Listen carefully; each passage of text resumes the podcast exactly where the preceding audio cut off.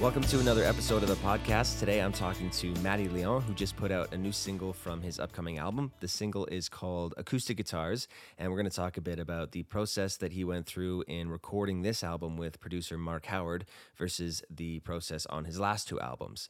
Before we get going into it, though, I have some tour dates coming up in Ontario. On September 3rd, I'll be at Badlands Brewing Company. On September 9th, I'll be at the Robert McLaughlin Gallery in Oshawa. September 12th, I'll be at the Horseshoe Tavern. Uh, September 24th, at Hops and Harvest Festival. September 29th, I'm doing a live stream for the Oshawa Music Awards. And October 14th, at Farm League Brewing Company. All right, I hope you enjoyed this episode with Mattie Leon. And if you're enjoying the podcast, remember you can send a rating to it on Apple Podcasts or Spotify or wherever you're listening, and that just helps other people find it. All right, so thanks for your support, and I hope you enjoyed the episode.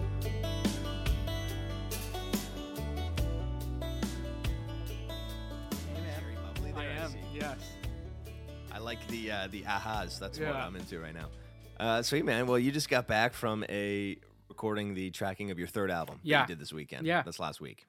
That's it. Eh? You're, you're done the track. Now you're just getting mixes. We did everything, and then I, listening to like rough mixes on the way home, I noticed, you know, I know I noticed that like some, like I missed some harmonies. Not missed like saying them wrong, like like didn't do them because we were just moving so fast. Um, so then I came home and last yesterday, I did, you know, I did about two hours worth of just like doing a couple couple harmony tracks to send down to Mark in uh or out to Mark in uh Cape Breton. And um Okay. yeah man, so it's all it's all done. Which was it's kind of a cool I mean, you know, you know me and you kind of do things the same way where it's like you're constantly making little demos and like making little demos, listening to them, chipping away, editing, adding another part, taking another part away. It was just kind of crazy to just go in and just throw it all down. Yeah, that, that Yeah. whole process can take months depending how long you let Yeah. it sit, right? You can, like you said, you put down a, that acoustic track and then maybe you throw in some bass, then you change the bass, throw in your guitars, Yeah. change the guitars.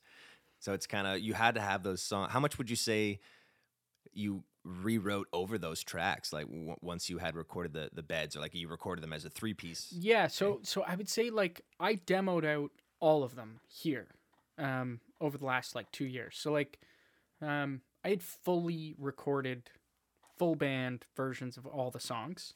Um right. and then when we we decided to do it with Mark, he didn't want to hear any of that.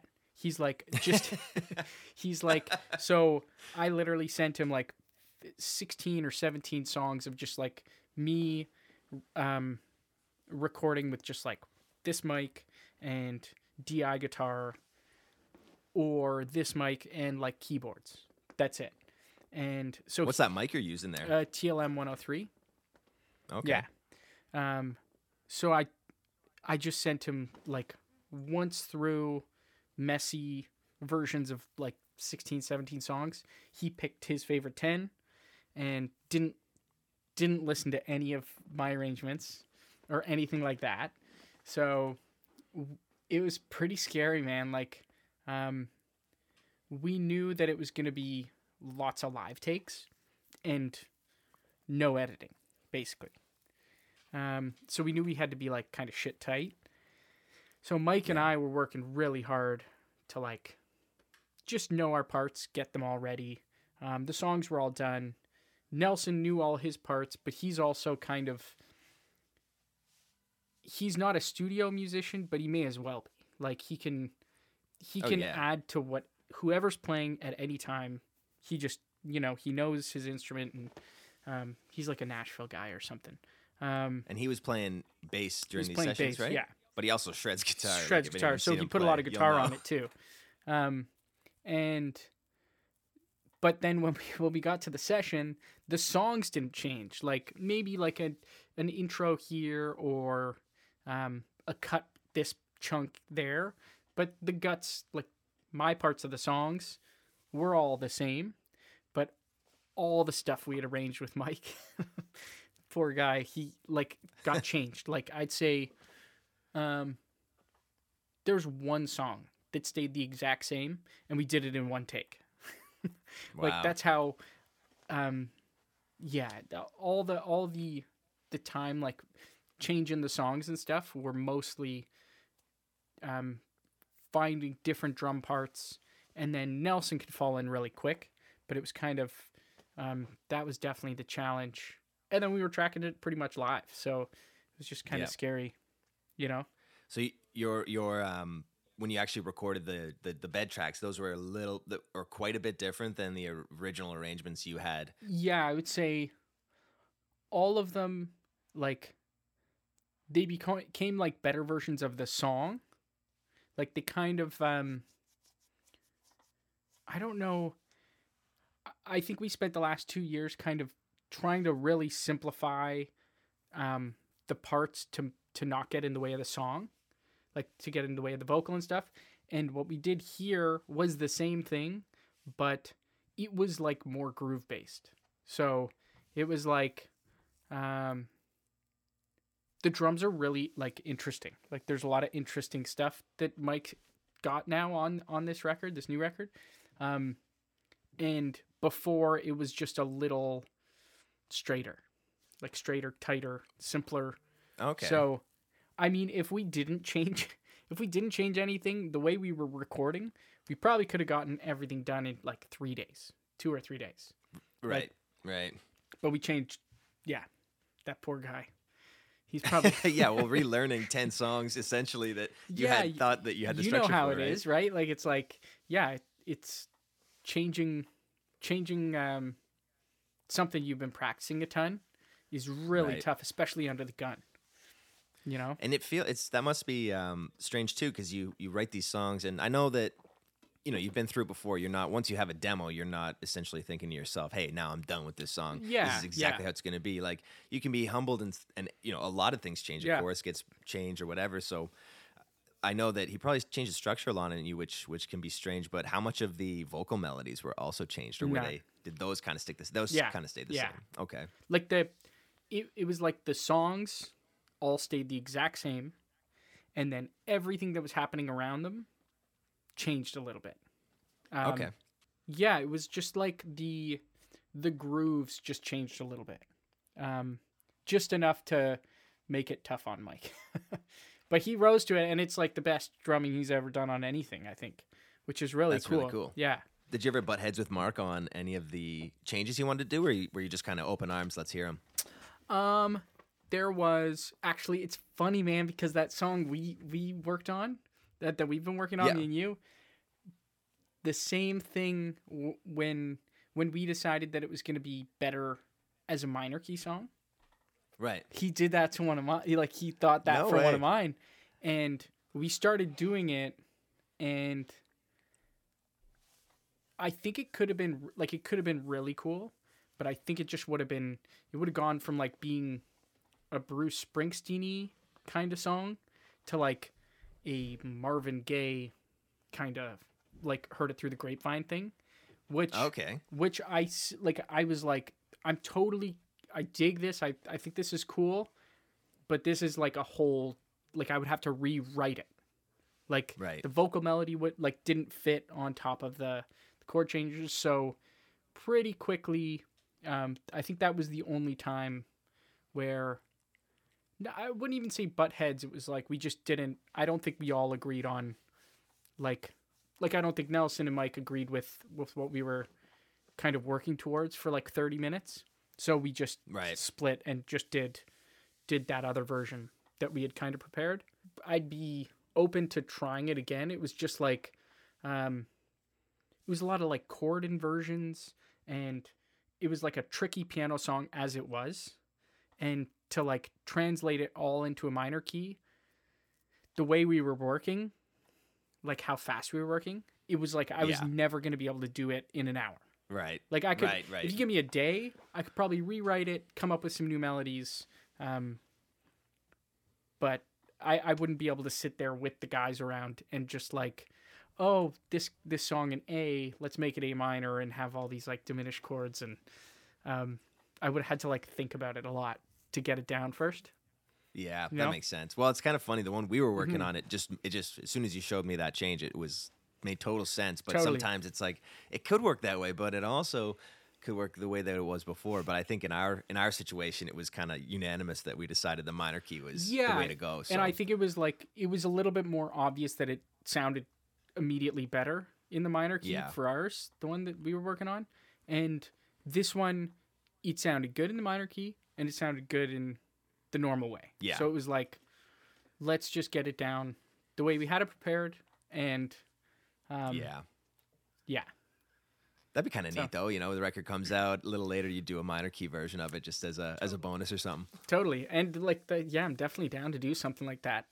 Um it was just like yeah, like the bridge has has like six or seven different chords that are just kind of it's all a piano song, so it's like moving and um and it would have been a fucking nightmare to to figure all of that stuff out and then figure out how to sing it and stuff too.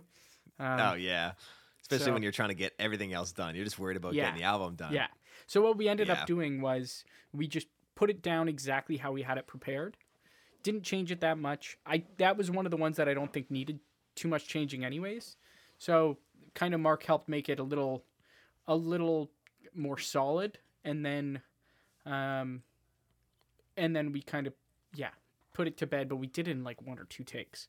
So it went Mm. from what was going to be a really tough session to we just kind of knocked it out and then moved on. And did you, when you guys were recording those, did, did you record to a click or did you just play them? No, um, not that one. I think we re- recorded. I did a couple songs.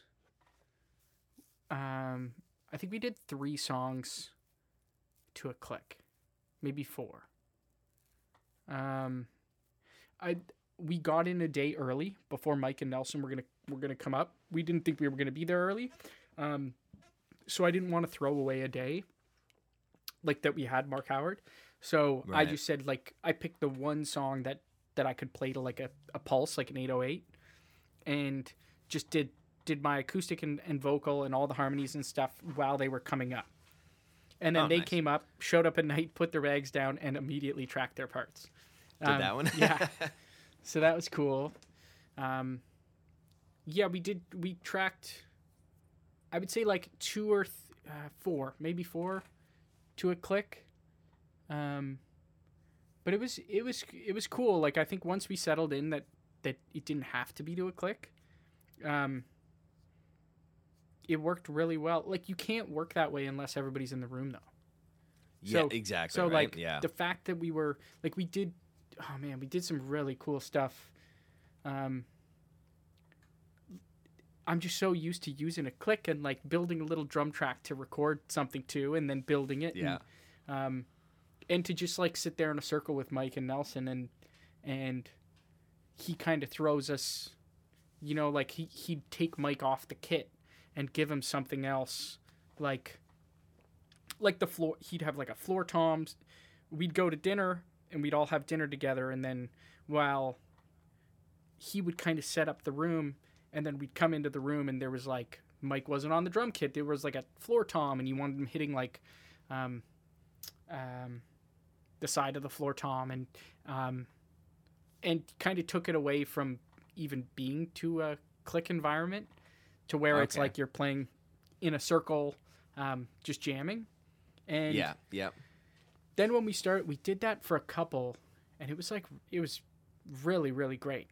Like just to to Hmm. play um but again you could only do that in the scenario that we were doing it. Like nobody could come in When you're together. and put their parts on to a song that's like drastically changing paces It know? would be tricky, yeah, if you weren't playing Yeah. Mm-hmm. it live. That's true. Well, it's, I mean, I guess we should mention like you did do this this this upcoming album. You did it with uh, Mark Howard, who's Yeah. worked with like so many awesome people from the Tragically Hip to yeah like Avril Lavigne. I think I saw you two yeah on his roster. oh yeah uh, yeah like Bob Dylan. Bob like, Dylan it's insane, man. It must have been It's crazy, man. impossible not to just sit down and talk to him the whole time about that that recording process and why he does things the way he does. But it it, it goes to show you that it's not always the best way to just have something that's so uh, not robotic, but you know what I mean, where it's just Yeah. right to the click all the time. Feels like that's the way it needs to be. But you know, a vet like Mark obviously has different ideas, and I wonder if it's Totally, because of the way you guys play together, or if he just heard the music and was like. that's just how he does it. It was funny, man. Like it, like um, almost the last day we were up. I, di- I didn't bother him up up at the desk very much. Um, but what the la- like one of the last days I was looking at like this the gear he had, and I was like, you don't have any compressors here. Like what is what are we going through? Like what is this stuff going? He's like, what do you mean? I was like, well, they're like usually you know like you see some compressors, and he's like, I don't use those. He's like, you don't need them. And like after like the last fucking, you know, ten years of of like doing mixing and like, um, it was just it, it was, it couldn't have been more different. This Yeah. this than than what I'd been used to. Um, no compressors, no click tracks. What are we Yeah. doing? yeah, honestly, and um, and it's it's wild too. Like like no compressors, but the drums sounded really cool and punchy, and um, the gear he has. There's like some specific reasons why he uses it. It's called radar, um, so it's like a, I guess an early digital recorder, but apparently the AD conversion is like insane, and he's got these specially made preamps that he's got. Um, but like even so like here i'm talking on a tlm 103 for our last record i was you know using some expensive mics in noble street the, half of this new record is tracked on a beta 58 like live takes on a fucking beta 58 and it sounds awesome i was like i was great. asking him i was like how is this how is this sounding right like how is this he's like i don't know the preamps eh. um And were you guys at a space that he was like already was comfortable with, or no that he usually? Re- He's never no, been never. there. eh? He's never been there. Interesting. That's Wow. what he does. He's got like a mobile studio, and he's got a mobile studio. It was like, it was a lot to bring in. It was me and him brought it in in the snow. It was crazy. Um, but he's got this mobile studio that that you know he's got 24 channels, um, mixing desk, and he just brings it around the world. He rents he rents like houses or cottages or buildings and um, and sets up for a week or a month or a couple months, and that's what he does. So like when he worked with Bob Dylan, him and him and Daniel Lanois like rented a place in New Orleans, and that was their studio for you know a year or two, and That's uh, awesome. Yeah, and he just goes around the world. So like after now he's going to L.A. He's got another place he just rented. He's staying there for a couple couple weeks to make records, and he originally wanted us to go to Cape Breton.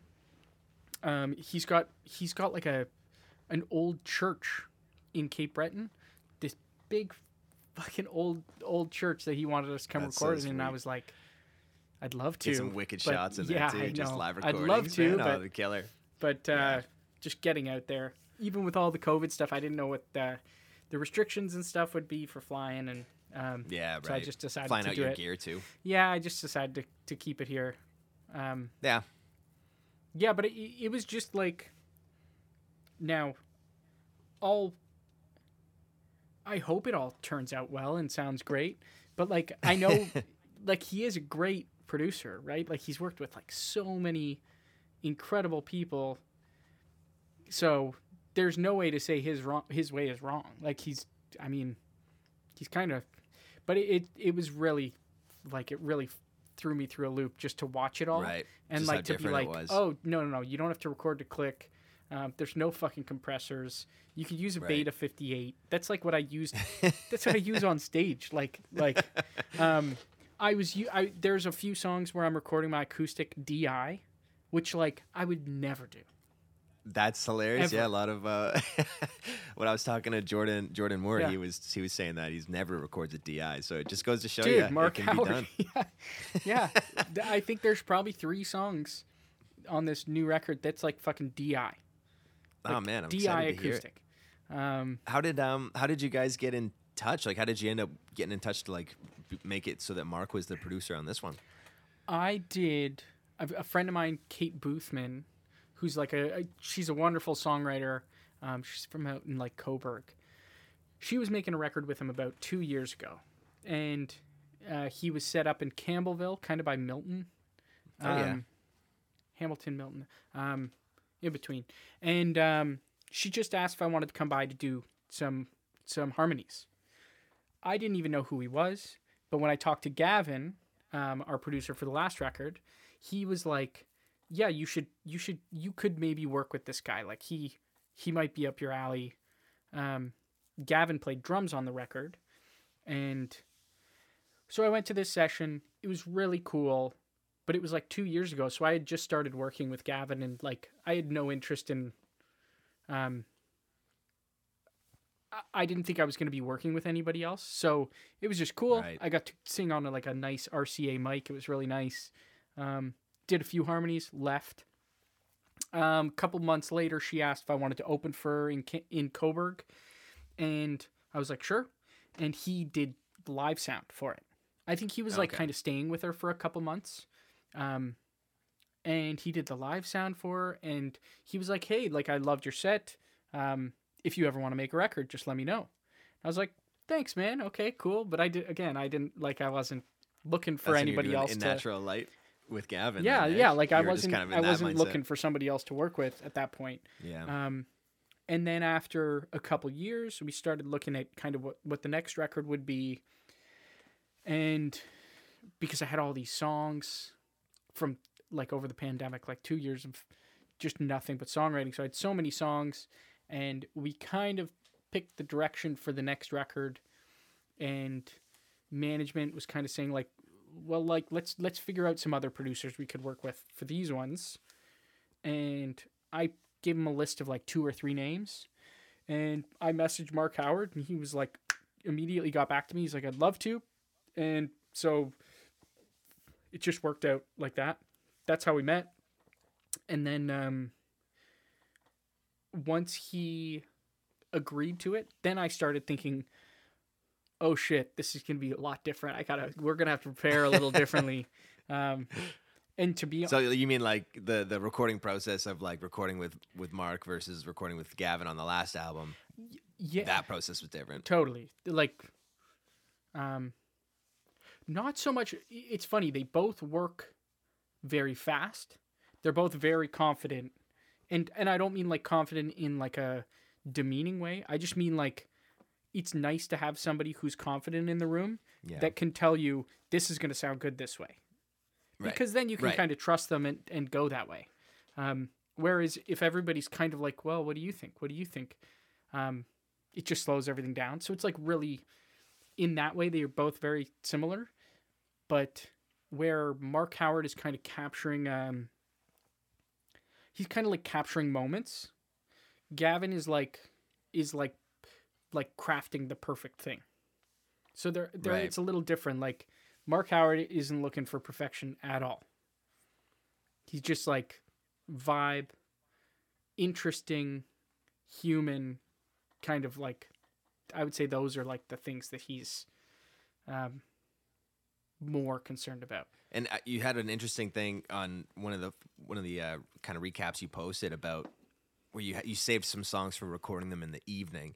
yeah So kind of that that thing where you're you're you know just playing a, a song at a different time in the day. Maybe it's a slower one or whatever. Just fits better with that mood. It's funny how that'll that'll it feels like it comes through as you're playing it, and you know yeah that kind of capturing that vibe. I'm sure is what he was what he was looking for, right? yeah man it was it was super cool it was like um we actually have a song called late in the evening. That's uh that was the first one we did in the evening obviously. Yeah, you And, can't uh, play that at like 1.30. Yeah. and it was like after dinner and he turned all the lights down. So it's like dark in the room. Um, it's late at night. And he even like like swampified the groove. So it was like even slower than what i thought it was going to be. And okay. And like totally like Mike Nelson and me all playing live. It is the live take. Um the vocals live off of Beta 58. um Wow. just super cool. And we did it like we did it four times, I think. Those like kind of nighttime sessions. Um and they just have like so much character. For I don't know if it'll translate through like in my head, they have so much character. Like it's like It, yeah, it definitely will. It definitely will. yeah, yeah, it's like the experience was was really really incredible. We were lucky it, it was like a it was a really good showcase for for Nelson too like just to he is he is such a great musician and he's so good at so many different things and um you can kind of toss whatever you you want at him. And he can like he plays t- a lot of guitar on this new record. And it's all like live. Like he's just like after we got a take that we liked it was like he'd put on the guitar and he'd just play over it like once or twice. And everything you hear is like him pl- him playing like it's a live show almost. It's Yeah, right. amazing. Like he's just yeah.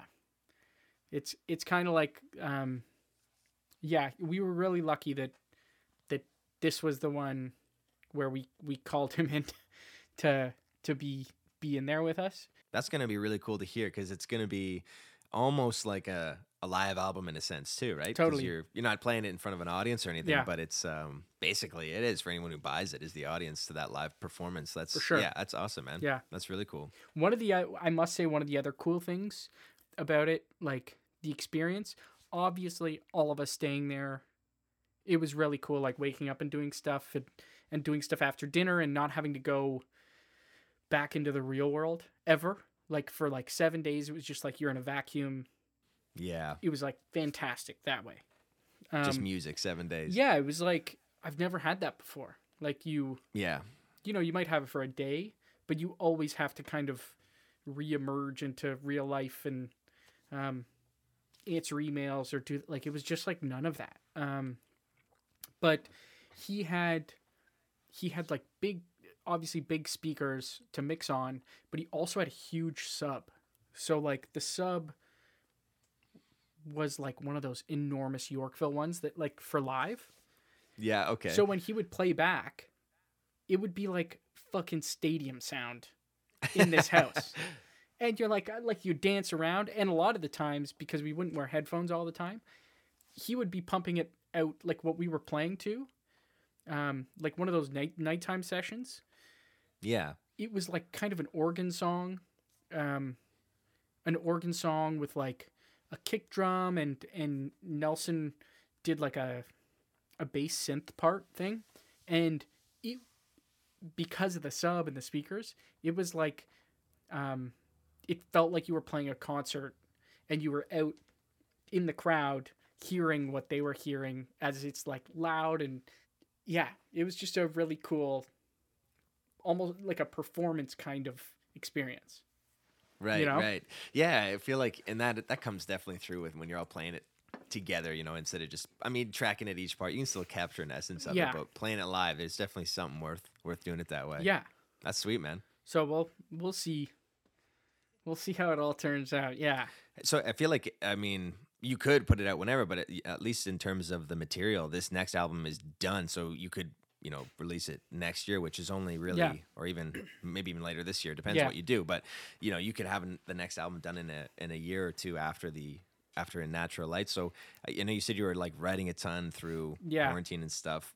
Did do you find that that how was that pro was that process of your songwriting any different than um, between those first two albums like from kind of the start of quarantine and stuff how did did your songwriting change or did you just start doing it a, a lot more I think a couple things. It was like for everything leading up to when I started to when we got picked up by Inside Pocket, um, I had always had like a full time job. So everything was like in the pockets of time where I'd have time. And Right. and you know, like you're always thinking about lyrics and little melodies and stuff. Um, but actually sitting down to work on stuff was a little tougher when I was working on the like had a full time job. I'd be like, you know, Yeah. working on stuff on lunch breaks and, and commutes home and um, so then when we started working with Inside Pocket, I quit my job. And so all of a sudden I had more time to like kind of get a schedule going for writing.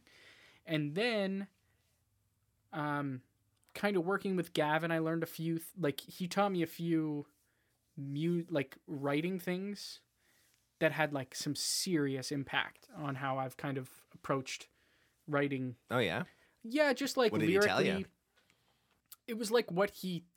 It was like watching him edit my songs, and lyrically, like having things make sense, um, getting to the point, not trying to be too clever, um, but also being clear. Like he um, he said like one thing one time where, um, and it's funny that it was only a few sessions that he he kind of sat down and and did songwriting stuff with me, but they were all like I took them in big time and started practicing them and um, but like one was I th- I think I've told you this too, but it was like imagine as a songwriter you're sitting there and you're drawing a picture and the crowd out there can't see the picture. If you don't describe it like well for them, they're not going to know what's going on in your head. So Right. like you have to just like say, get to the point. Um so trying to make songs like make a little bit more sense. Don't worry about being too clever all the time. Um and so I kind of had all these little lessons right before the pandemic. So then for 2 years I was just practicing those things like and just was pumping out songs. Like uh, most of the songs here it's like they're like a three cycles back from like I've got uh, other chunks for other Yeah, things yeah. already done. Um and but I think like the pandemic it was just every day working on working on songs every day. And um and not meandering through songs like where before I'd be like, huh, I wonder if this is where I want to go. It's like once I got an idea, it was like those songs were getting finished within the week. Before it would take months. Like I'd just be chipping away at songs, um, not really knowing where I was going, and then every once in a while I'd kind of stumble upon that formula that he told me about. Um, like a song like uh, like a song I wrote called Vimy. It was like once I knew what I was writing about, the song came out really quick. Yeah, Um, the lyrics to that song are, are amazing, man. Thanks. That's a super, super really like the imagery in that song is crazy, man. That's such a good But, tune. but it was like once I knew that that's what I was writing about, it was like very easy to write it. It's it's kind of like um, when you're like trying to find the right thing to write about. It's like it never happens. But the second you kind of make a choice of what this song is about or what this sounds like it's about, it becomes a lot easier to finish it. What do you think like you find inspires you more when you're writing? Because that's that's one of the tricky things, right? You find a cool riff or some a cool melody you want to write to, and then you all of a sudden you're like, uh, well, shit, I don't want to write another love song. Yeah. I want to write, I want to write something weird, or I want to write something Yeah. different, and you don't really know where to go. So where, where do you find like most of your inspiration comes from for writing tunes? That's a good question. Um, yeah, sometimes like like I find reading book like like reading a book on something like that's how I wrote Vimy was kind of after reading a book, um, or like family stories. I like I, I find it I can put myself in other people's shoes if the story's already there. I'm not good at like just Right. fucking making up a story. Yeah. Um, but I've found it pretty easy when you have the facts in front of you to like to take extract the facts and put it in a song seems is like much easier. Um, there's this song I don't know if it'll come out or what'll happen, but um, this past fall um, we were at a friend's wedding and his dad um, gave like a wedding speech. And at the end of the speech he kind of he, he threw down this like killer line. Like um it was he basically described you know um my buddy's family members and just said like his grandma and his mom and his you know his his grandpa and he said you're at the end of the day you're made up of all the best parts of them. Like you're made up of the best parts of the best people that I know. And it was like such a killer line and such a killer sentiment. And I asked him like a couple days later I was like I think I got to write a song that uses that. And I asked like can you just can I have the speech that you wrote? Can you just give it to me and he's like yeah yeah sure so it was it was literally a 20 minute speech but I just kind of like extracted all the stuff that would make a song, and then kind of fashion this song to it.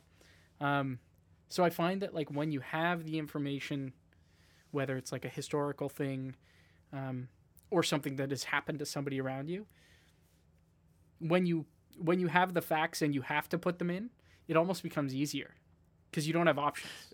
You know, when it's laid out in front of you, if it happened to you, then it's a little more easy to interpret versus Yeah.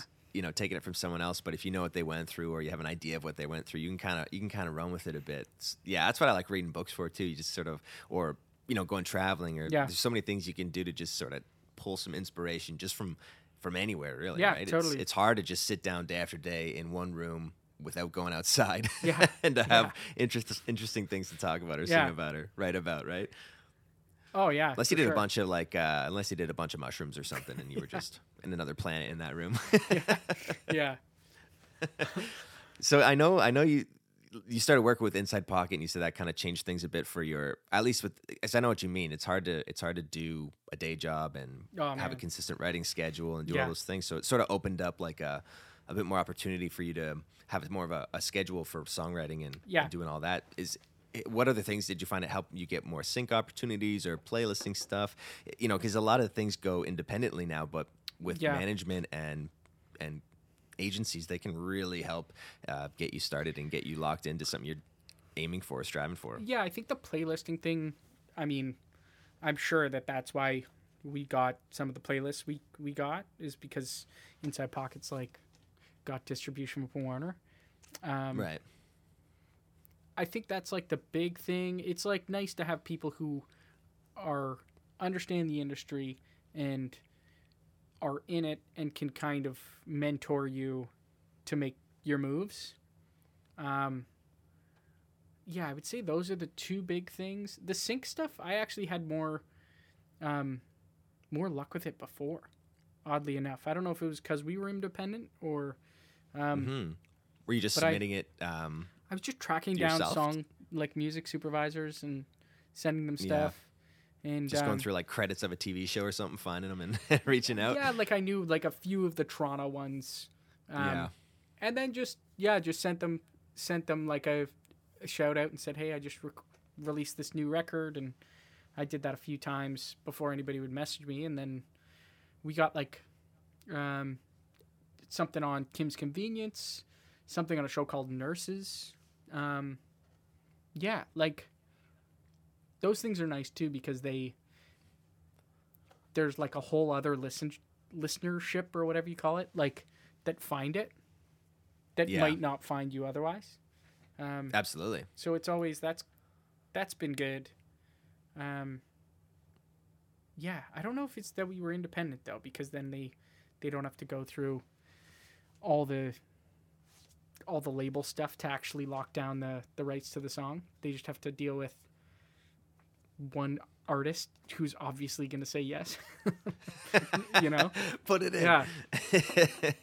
Yeah. yeah it's tricky it's tricky reaching did, so did you reach out to inside pocket yourself or did they end up picking you guys up from shows or something or Yeah, word of for mouth? like for as long as I've been doing solo stuff, even before I was doing solo stuff, like even the shakedown days when we were playing shows shows with you guys, um, I was always there was always a few people in the industry who I'd known just from over the years who I would always send oh I've got hey I just put out this new song or this new EP and I just anybody I kind of knew in the industry or any of the labels that I thought I might fit on um, I'd send it to. And I did that for a long time. And then eventually yeah um, inside pocket they the guys there um, took an interest which was really nice and um, then we met up and it started really quick after uh, after they um, met up the one time and then I showed them some demos and Gavin was like yep didn't take him long. He doesn't take long with anything though like he's he like yeah he just knows i think his he kind of just trusts his his thing in the studio and he trusts it everywhere else. It's really cool Yeah, man. I, I think yeah, being proactive like that is important. Just I mean, even when you probably like I'm sure the stuff that you had sent in, you know, years back, comparing it now to stuff that you have, it's obviously not going to be as polished or as well written and in, For sure. in your mind it's going to be, you know, not as good as your newest stuff. So, Yeah. but you're still sending it in. You're still looking for those opportunities. So I don't think it's ever too early. I mean, may, maybe don't send your cell phone recordings in that you just wrote, but as you Yeah. develop it a bit more, yeah, I, it it doesn't hurt to just keep sending things out and looking for opportunities. And if it doesn't work out now, at least that person knows you're at it. And then you know, three years down the line, if you're still working and Yeah. it's better, that shows promise too. So maybe somebody will even be more inclined to reach out or reach back out to you because like, hey, I heard you a little while back wasn't the right fit, but holy smokes, you've been working your ass off, and now I really like what you're doing. Yeah. Let's talk. You you obviously have some and drive, even just right? like So- like I had um there was a guy uh his name's Jordan.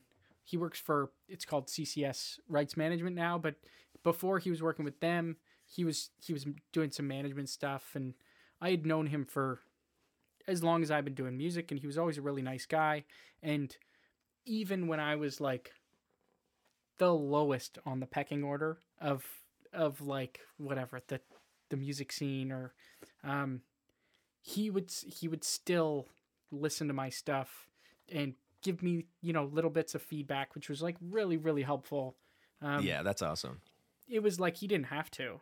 And as i started moving up i like i had a, a beer with him in toronto i don't know like six years ago or something like that. And i just asked him like i think just getting honest feedback from people is like a good thing.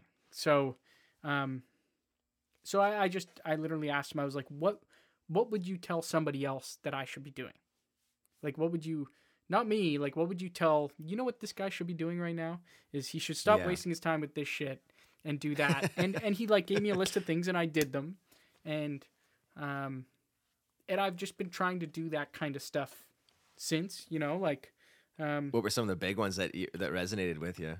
um i didn't realize that like paying for pr was worth it he's like I was gonna ask you about some marketing stuff. yeah, Yeah, Like I, um, now I fucking hate giving my money away to fucking Instagram and Facebook ads. Like they suck. I hear you. I just Yeah. did some today, but um, I I hate that. But like certain things, I didn't know that that doors were shut unless you had like a a, a PR company pushing your stuff. Like I didn't know that. I assumed like um I assumed like TV channels would answer emails from anybody or you know like Yeah. like blogs would answer from anybody. But so I I started like this is when we were independent still, but like um we did a cross Canada tour and before that tour I paid for PR and it was like, "Oh, okay, now we've got some blogs messaging us and you know, we got to do some of those like CTV morning shows and literally all it was was that we hired a fucking company to do it. But then to the outside world, everybody's like looking at you like, "Wow, this guy's this guy's moving up. Look at him Absolutely, on TV, man. getting in yeah. blogs." And so, um, Do you remember um, who the PR company, that, or I guess, is there one that you like to work with now in particular, or back in the day? the one we we worked with independently was um, Indoor Recess. I think Okay. I think that's what it was called. I'm, I'm sure Inside Pocket Yeah. probably has their own PR designation. they had we've worked with Oture. Um, Yeah, they're great too. I, I love working Yeah. with them. I got a um, um, from the straight those guys out in St. Catharines. I do love them. Like I'd love to work with them at some point, just because I know, like, they like legitimately love music and hmm um, champion good stuff. So, um, I think it's just like having people in that PR world pushing stuff for you is actually helpful. That's a absolutely. You have a team of people that's literally their their job, Yeah. and they have contact lists for those things. So it's hard to to I- like you said for the Instagram and Facebook market Yeah. um, sponsored ads and putting out money for you. It's like, damn, I just paid for mixing. I just I paid for mastering. I can't pay for marketing. But then if you don't. You're running the risk if you don't promote it a ton on your social medias and it gets Totally. picked up there. You you think that people are going to listen to it because you know how hard you worked Yeah. on it, but then once it gets out to the world and you know you haven't reached out to any blog posts on your own, you haven't reached out to any magazines by yourself, and nobody's talking about it, you you kind of put all this work in, not for nothing, but it depends what you're looking for. If you wanted people to Yeah. hear it, maybe there was a couple steps that you could have went forward with and saved maybe you know an extra thousand bucks for Totally. a, a marketing thing and some ads, right? I mean, some marketing agencies I've talked to, they do like expensive campaigns where it's upwards of two thousand yeah. dollars, and you're like, I can't afford that. But then other uh, other ones do it for you know seven eight hundred bucks Yeah. for six weeks to eight weeks, and it's Well, you even it actually you even look at like the factor breakdown. So like when you apply Yeah. for one of those big factor grants, the breakdown is like there's more money allotted to marketing than the recording on those big grants. yeah. And it's like what? Like like Man, so much. it's so much and I think as It's like so musicians much. you you're so used to blowing as much as you can on the recordings and the mixing and the mastering. Like that's what you spend all of your money on. And then you don't spend any on like your live show and you don't spend any on PR and it's like um it's just weird that that even like Factor is saying you should be putting more money into PR than the actual recordings cost, which is crazy. But It, it does it seem is, crazy. Yeah. It does seem crazy, but I guess it does make sense. And it just goes to show how much of like a, a structure you you really need to sit down and think about when it comes to writing music. When I started doing it, it was just write a write a song, try to record Mm-hmm. it, and then it's gonna sound good. Then you're like, well, crap, my arrangements suck. Mm-hmm. I got to work on those, and then you get better arrangements. Put out a song. The song's better, but no one's listening to it still. You're like, Right. well, well, no one's. Yeah. So it's just this whole like learning curve, but also you got to learn how to what works for you and, and what you're kind of striving for. Yeah. It's, it's hard to know what even questions to ask when you're like, why is nobody listening to my song? Here, did you put money into marketing? No. Did you reach out to any Yeah. blogs or magazines? No. Yeah. Are you playing Did you share it on your Yeah. social media? Uh, yeah, Yeah. but I don't have any followers, so nobody saw that. Yeah. And it's yeah, it's tricky, man. It's a weird um, it's a weird weird world to navigate. So it's awesome to see you doing so well, man. Before we before we hang up, where can uh, where can people check out your tunes and all your music, and where can people follow you on all your social medias? Yeah, just Mattie Leon, um, M A T T I E L E O N, and it's on all the streaming platforms. Yeah, we got some. I don't know when this is coming out. We've got some shows in April coming on coming up here, if you're in Ontario, and uh, yeah, it is nice to be back, going back to playing venues and playing on stages. I hope, I hope people are willing to come out and, and Yeah, come I to think shows, they are, man. man. I know. I think they are too. I think people have, are finally let they're just done with done with it, done Yeah. with the uh, staying home. They just want to get out. It feels good. I just went I went to a pub a pub like I'm in England. I went to a bar the other Yeah. day just to read read a bit of a book, and it was just nice to be. I didn't go with anybody. It Yeah. was just nice to be around people. You know, Yeah, not man. scared to to be around people. It is Just really to get nice. that get that get the shakes off me. yeah, yeah. the cootie shakes. yeah. Do you have any shows coming up? Um, I do have one coming up in Stouffville at the end of the month. Uh, uh, this month would be March. Uh, yeah, not sure when this is coming out either, but end of the end of the um end of March. It's for the Winter Song Music Festival. Oh, I'm playing that too. Are you okay? Sweet. Yeah, well, I yeah, should come see you one of those nights then. What night are you? Uh, the twenty sixth. Okay. I don't know us exactly where, what time, but Yeah. I'll be in the area, so I should come see you. And then I think I might be doing um a Springtide Music Festival too, which is Oh, beautiful. maybe April, I think. But I think they're still working out the, all the COVID rescheduling. Yeah. So yeah, not sure. Well, dude, thanks, thanks, thanks so much for hopping on. I appreciate it. me, We're gonna man. have to we're gonna have to do this again because I, I love talking to you, and there's so much information I can I can get from you, man. Likewise. It's awesome. Yeah, anytime. Thanks, man. All right.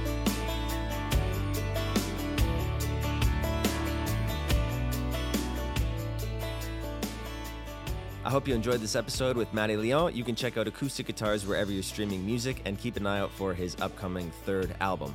I'll be back again in a couple weeks with a new guest, and thank you for listening.